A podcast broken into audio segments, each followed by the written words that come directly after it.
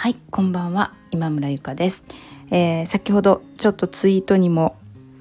言い訳泣き言を書いちゃったんですけども撮ったのがなんかうまくいかずにですねわちゃわちゃわちゃわちゃやってる間に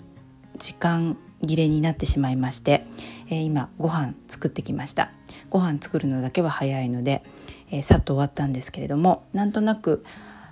うーん中途半端だなと思ってまあ雑談でもいいかなと思って今撮っています。で、えー、早いものでですね今のこの仮住まい生活も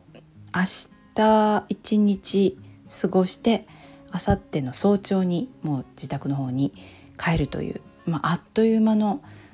2週間かなだった感じです。あっという間だったなと思いますやっとなんかこう住みやすくなってきたなっていうところで終わる感じですねまあ、想像はしてたんですけれども。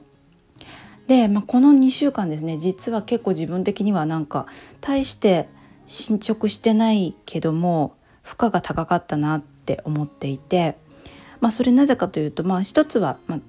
住むところが結構自分一人のこう旅行とかではなくて、あのー、息子もいての感じでガラッと変わったということとその前にですね直前にこうユーデミ始めてみようかなっていうのでこうバタバタバタっと頭の中の構成がすごく変わったっていうことであの変わったことが立て続いたっていうのであの自分的にこう負荷がちょっと高かったなっていうのを感じています。ね、あの変化するって基本的にはやっぱりストレスがかかることなのでできるだけいっぺんにいろんなことを変えないようにっていうのはこう自分の自分をうまく操る上で結構意識してることなんですけども今回はなんかそれが、えー、環境も変わったし頭の中もなんかこう構成要素がちょっと変わった感じで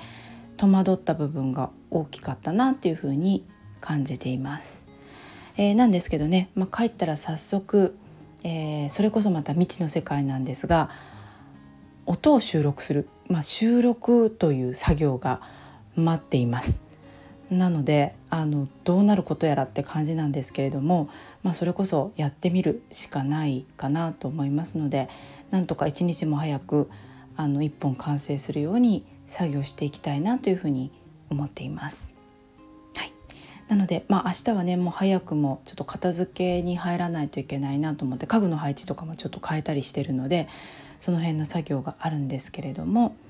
まあだんだんとあのこの頭の中が変わったのにも慣れてきたことですし、え本格的に動いていこうかなと思っていますではまた明日はちゃんと撮りたいと思います。